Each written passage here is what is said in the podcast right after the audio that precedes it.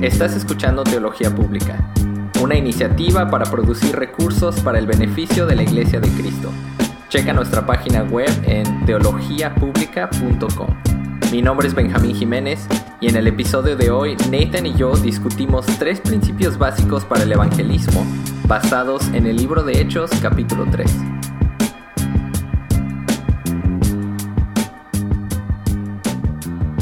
La palabra de Dios es como un león no tiene que defender a un león. Todo lo que tiene que hacer es dejar el león suelto. Y el león se defenderá. ¿Quién dijo eso? bueno, pues ya sé que es uh, Charles Spurgeon, Carlos Spurgeon, porque ya me habías dicho esa frase anteriormente. Entonces es Charles Spurgeon. Pero no hoy. Bueno. Es una buena frase, no hoy. a ver, otro. Libertad es estar tan enamorado de Cristo que tú haces lo que seas que quieras y eso estará de acuerdo a su voluntad. Eso me suena como a Martín Lutero. ¿No? Más actual. Más actual. Ah, ¿Está vivo todavía? Sí. Está vivo. Uf. Eso lo hace más complicado. ¿Es, ¿Es americano? Sí. No es, no es Julian Tradition, ¿verdad? No. Libertad. Uh... sí, sí suena un poquito, pero no. Suena, suena. Uh, no sé, no sé. John Piper. John Piper, ok. No, definitivamente no es, no es Julian Tradition.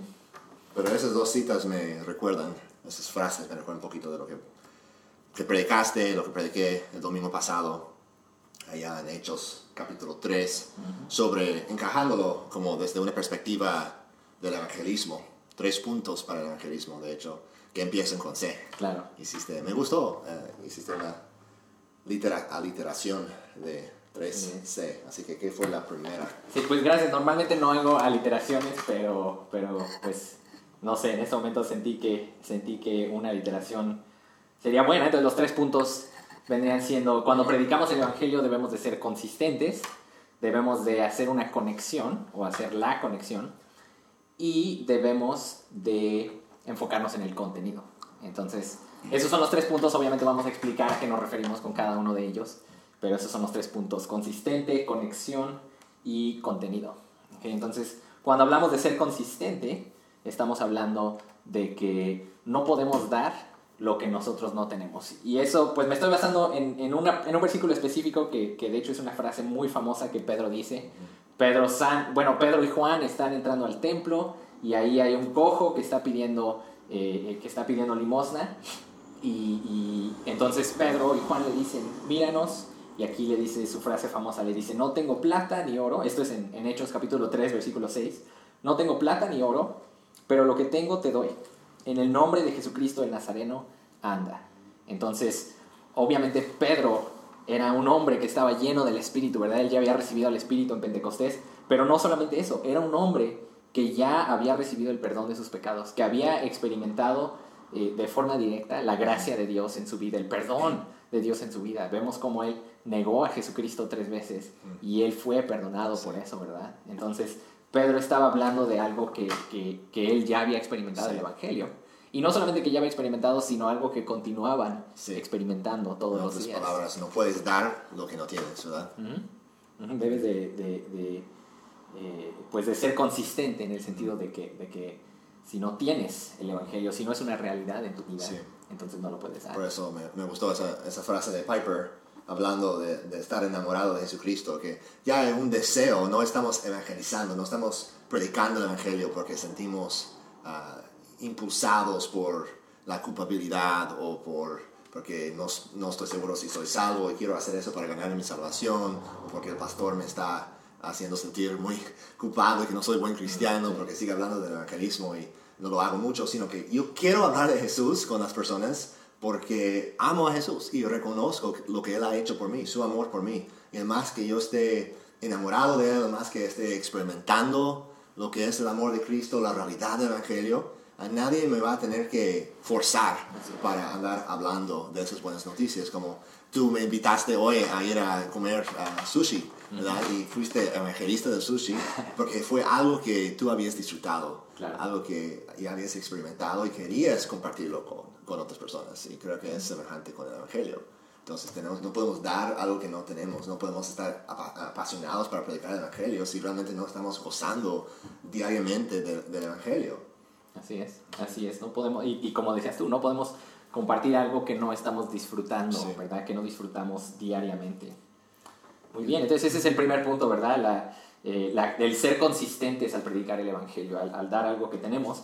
El segundo punto es el hacer una conexión, hacer la conexión, y específicamente estaba hablando de hacer la conexión entre la señal y la predicación del Evangelio, o, más específicamente la señal y Jesucristo. Ahora, ¿a qué me refiero con la señal?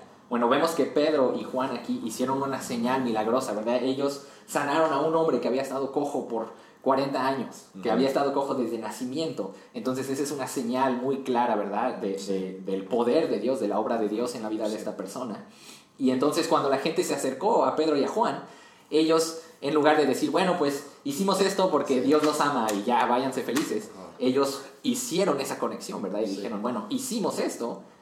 En real, eh, bueno, más bien dicen, no fuimos nosotros los que hicimos esto, sino que fue Jesucristo el que hizo esto. En el nombre de Jesucristo, este hombre fue hacia Jesús. En vez de probar la gloria de Dios, ellos señalan hacia Jesús para que Él sea glorificado, para que la gente reconozca que es de Él, ¿verdad? Y hemos sido, yo sé que he sido culpable por lo menos muchas veces de, de no hacer esa conexión, de que algo bueno pasa, ah, incluso como alguien puede decir, vernos uh, caminando en la tienda o en el aeropuerto como familia y ven a mi esposa, mis hijos, mis seis hijos y, y nos dicen, ay, pues qué bien uh, se portan sus hijos, ¿verdad? Este, todos muy educados. Y la tendencia natural es decir, como, gracias, ¿no? Y, y, dejarlo así. A mi esposa es muy buena para decir, pues es por la gracia de Dios. Y eso nos ha conducido a conversaciones sobre el Evangelio, a compartir con las personas en base de, hacer esa conexión. Ella hace buen trabajo de hacer esa conexión y, no solo decir, pues, Dios es bueno. incluso podemos decir cosas verdad, verdaderas así y a veces solo tenemos tiempo para, es, es, mejor que nada, dar la gloria a Dios en ese momento, pero si tenemos la oportunidad debemos aprovechar de compartir el Evangelio y el contenido, que es la tercera C, ¿verdad? El contenido entero del, del, Evangelio. Claro, sí. Y nada más una cosa, antes de movernos a la tercera, al contenido del Evangelio, una cosa que también veo es que, no sé, a lo mejor eh, nos preguntamos, bueno, ¿qué tipo de señales podemos hacer hoy en día?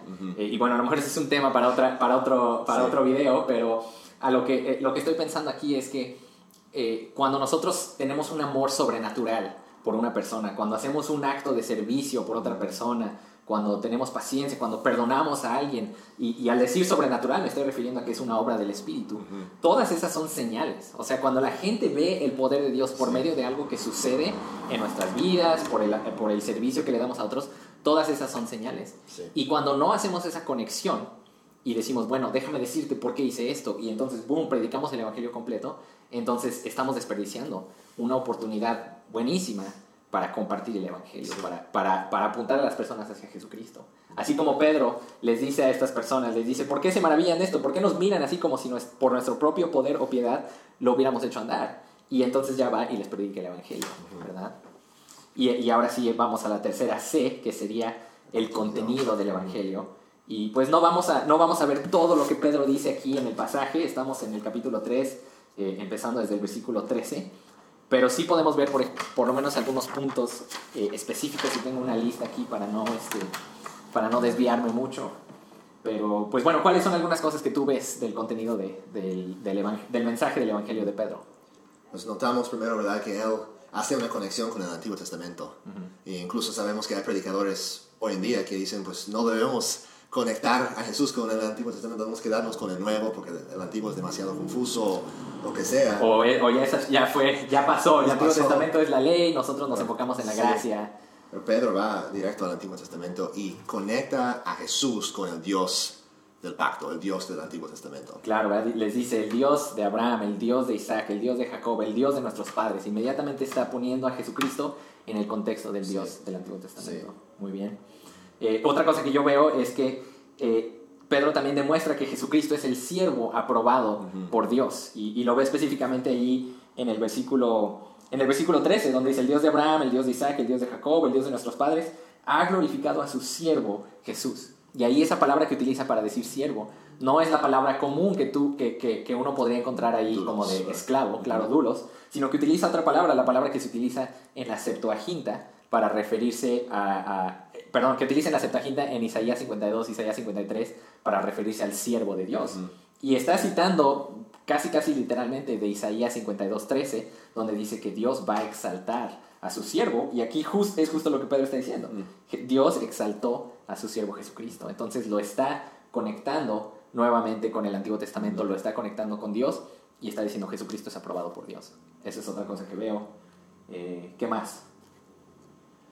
Bueno, también él no niega el hecho de que ellos tienen, tienen la culpa por la muerte de Jesucristo, que hoy en día también tenemos la tendencia de ignorar el pecado en nuestras conversaciones con personas que aún no conocen a Cristo. Pedro no hace eso. Él es claro en cuanto a, a- al contenido del Evangelio, que necesitamos entender que somos culpables ante un Dios santo y justo y que necesitamos ser rescatados. Y la ironía de eso es cuando quitamos, cuando no hablamos de pecado, el Evangelio ya no parece como algo tan maravilloso. ¿verdad? sí, como hemos visto como la- el Evangelio son como las estrellas y tenemos ahí atrás el, el cielo negro, ¿no? Este, y el pecado es así, como hace brillar más, como el, como el cielo negro hace brillar más las estrellas a nosotros, ah, o sea, hablando sencillamente, ¿verdad? Sí. La, la gloria de Dios ah, se manifiesta aún más ah, tras ah, o enfrente del, del trasfondo de, de nuestra necesidad, de nuestra Sí. maldad. Y entonces, conectando eso un poquito con el primer punto, si nosotros no nos damos cuenta de que yo era el jefe, que soy, por, sin la gracia de Dios, soy el jefe de los pecadores, ah, el, el más grande de los pecadores, entonces ah, el Evangelio no nos va a parecer como algo tan grande. Así es. Sí, entre más nos damos cuenta de la profundidad de nuestro pecado, más agradecidos estamos por la grandeza de la Sí. gracia de Dios. Más, Sí. más grande se ve la gracia de Dios. La gracia de Dios no cambia, pero entre más entendemos Sí. nuestra propia pecaminosidad, más grande se ve la gracia de Dios. Entonces, conectando, conectado con eso, los exhorta a arrepentirse. Claro, de, claro. De rechazar el pecado, de volver de adorar a ellos mismos y perseguir, de andar en pos de su pecado y voltearse para, para mirar hacia el Dios vivo, Sí. el autor de la vida. Sí, y esas son las buenas noticias del Evangelio, porque a pesar de que les, les habla directo y les dice, ustedes mataron a Jesucristo, ustedes mataron al autor de vida, lo rechazaron, pero les da las buenas noticias porque les dice, si se arrepienten de sus pecados, entonces Dios va a borrar sus pecados Sí, completamente. perdón. Y eso Sí. es, eso es las buenas noticias Sí. del Evangelio. Sí. Pero si no predicamos el pecado, si no predicamos eh, eh, cómo Jesucristo fue aprobado por Dios pero rechazado por los hombres, entonces las buenas noticias no suenan tan buenas, ¿verdad? Porque hoy en día muchas veces decimos, ah, pues cree en Jesucristo y será salvo. Bueno, ¿salvo de qué? Sí. ¿De qué? Pues del juicio, de, de- de la destrucción que viene por rechazar Sí. al siervo de Dios, del cual también Pedro habla aquí, ¿no? que dice que Moisés, eh, Moisés habló de otro profeta, habló de Jesucristo. Sí. Y ahí vemos que el Evangelio es algo exclusivo e inclusivo a la vez. Exclusivo en el sentido de que el que no cree en ese profeta, dice Moisés, va a ser eliminado el pueblo, va a ser destruido. Jesús dijo, yo soy el camino, la verdad y la vida, nadie viene al Padre sino por mí. Y a la vez es inclusivo, dice en versículo 25, ustedes son los hijos de los profetas y del pacto que Dios hizo con nuestros padres, diciendo a Abraham, en tu simiente serán benditas todas las familias de la tierra. Entonces, todos los que se arrepienten y confían en Jesús pueden entrar en esa bendición. Personas de todas las naciones, no importa de quién seas, puedes arrepentirte y creer en Jesucristo. Es una invitación a todos.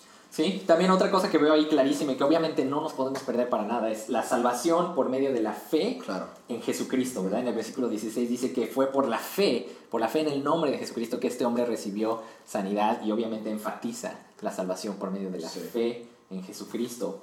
Eh, una cosa más que, es, que no nos podemos perder es que también enfatiza la deidad de Sí. Jesucristo, ¿verdad? Se refiere a él como el santo y justo, se- lo, lo llama el autor de la vida.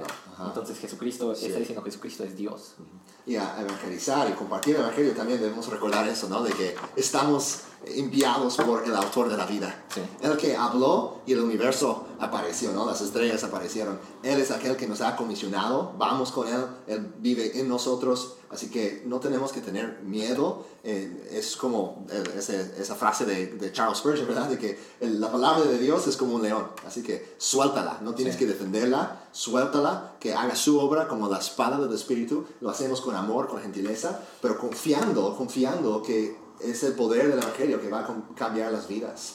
Es por medio del Evangelio que las personas son salvas, así que podemos andar eh, afectados por eso, o sea, disfrutando de ese amor y eso va a guiar a amor para con las otras personas. Claro. Y, y nos va a también llenar de, de fe y confianza, que ese es un mensaje que puede cambiar las vidas. Claro. Bueno, pues esas son las tres Cs de cómo predicar el Evangelio. Debemos de ser consistentes, debemos de, de saber cómo conectar la señal con, con la predicación del Evangelio y obviamente debemos de saber el contenido del Evangelio, ¿verdad? Y obviamente no, no tratamos todo, todo el contenido, el pasaje es muy, muy grande, pero, pero si ustedes quieren, los animamos a que vayan y lean Hechos capítulo 3.